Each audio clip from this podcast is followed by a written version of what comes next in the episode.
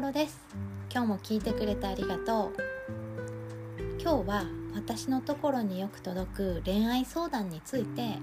えー、お話ししたいと思います。恋愛のお話を聞いていると相手が、まあ、こんなことを言っているこんな行動をしているそれがちょっと理解しがたい。2人でどんなことをしていきたいのかなんか話し合える気がしないすれ違っているような気がする温度差がある価値観が違うまああの他にいいなと思う人がいる、まあ、とかそういうようなこともよく聞くんですけども、うん、それらはあの、まあ、とりあえずちょっと置いといてあの相談を聞いている時に私がとても感じることがありましてそれはあの例えばですね例えば子供が学校で何かあって友達と何かあったとかねそういうことで、まあ、泣いて帰ってきたとしますよね。でその時にあの「どうしたの?」って何があったのって、まあ、聞きもしますがその泣いてる姿ちょっと悩んでる苦しんでる姿を感じてこう親の方もぐっとちょっと胸が痛い気持ちになるじゃないですか自分ごとのように感じられるじゃないですか。で恋愛も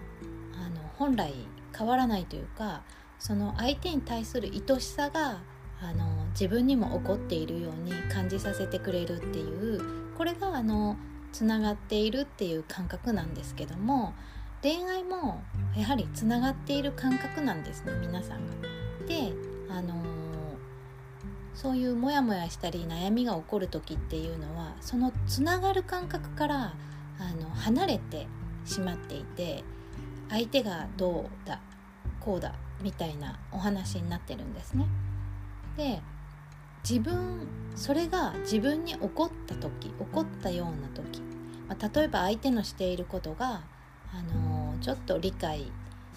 しがたいなと思った時に相手がしていることを自分がしているかのようにちょっと考えてみるんです。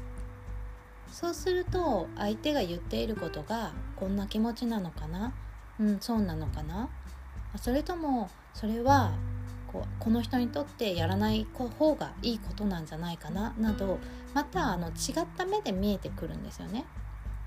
そのようにあの相手になった相手のことも自分ごとのように一度捉えてみるとあの見方が変わってきます。そしてあのそれをやる、まあ、元となっている自分の中にあるものっていうのが愛や愛しさなんですね。でそこから物事を感じてみるいつも。ということを癖づけると相手のやっていることがあの苦しみになるとは限らないんですね。自分にとってそれはあの心地よいことじゃないとしてもそれならそれであの伝え方が変わってきます。でも自分の中の愛しさというところから見ずにそこと離れて相手のことを見て相手のうん行動などをね、えーと、何かしら理解できないという気持ちになってそれが態度になって出てしまうと相手はああ自分から離れてるなっていうことだけを理解してしまったりします。そこにすれ違いが出てくるんですねなのであの常に自分が自分の愛や愛しいという気持ちから離れていないかということを確認することはとても大事だと思います。でその確認ができない時相手のことだけをあの言いたくなってしまう時っていうのは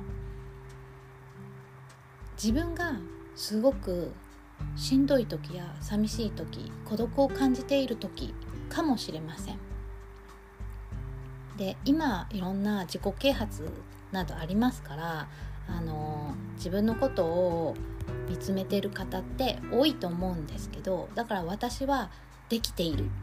自分のことを見ている向き合っている。というふうに思いすぎることもまた自分への負担になります。そういうあの学んできたことだったりこうした方がいいよって言われてきたことも一旦置いてみるっていうことはとても大事ですただ自分の中に今愛しさが生まれないなって感じられないなっていう状態であることそれぐらい今はあの自分がちょっとしんどいんだなとかあの孤独を感じてるんだなっていうあの時間だっていうことを知ればいいだけだと思います。決してそれがあのなんか一生孤独とかそういうことを言っているのではなくその自分のあの、まあ、孤独だとかそういうことを、まあ、惨めだとか恥ずかしいとあの日本人ってなんか羞恥心が強いと言われているので、まあ、そういうふうに思ってあのどこかでダメ出しをしていることがあったりするんですよね。でそうなるとやっぱり誰かにもあのダメ出しをしてしまうってことはあのよくあることです。つながっているので。で自分が今そういう状態にあるんだなということを知ってあげるそれでいいと思います。あのまあ私もあの少なからず、まあ、このように表現したり言葉にしたりあの人のね相談を聞かせていただいたりしている立場なのであの本当に孤独とかは感じることはあります。でその時間があるからこそ相手の気持ちを理解することができるということもありますので決してその自分が感じることがあの何にも役に立たない一りぼっちもうなんか何も未来も見えないというほどまであの落ち込む必要もないですしそれが必ずまたどこかに光を差すっていうことがあるのであの恋愛に表面的に出ているだけで自分の状態を知る一つだと知ってあの自分を見てあげるといいかなと。恋愛という観点から自分を見てあげるといいかなと思いますうん。なんか難しいこと言っちゃったな。かしこまって面白くないよね。じゃあ今度はうんちょっと笑えるようなそんなお話にしようかな。今日はここまで聞いてくれてありがとう。ではまた。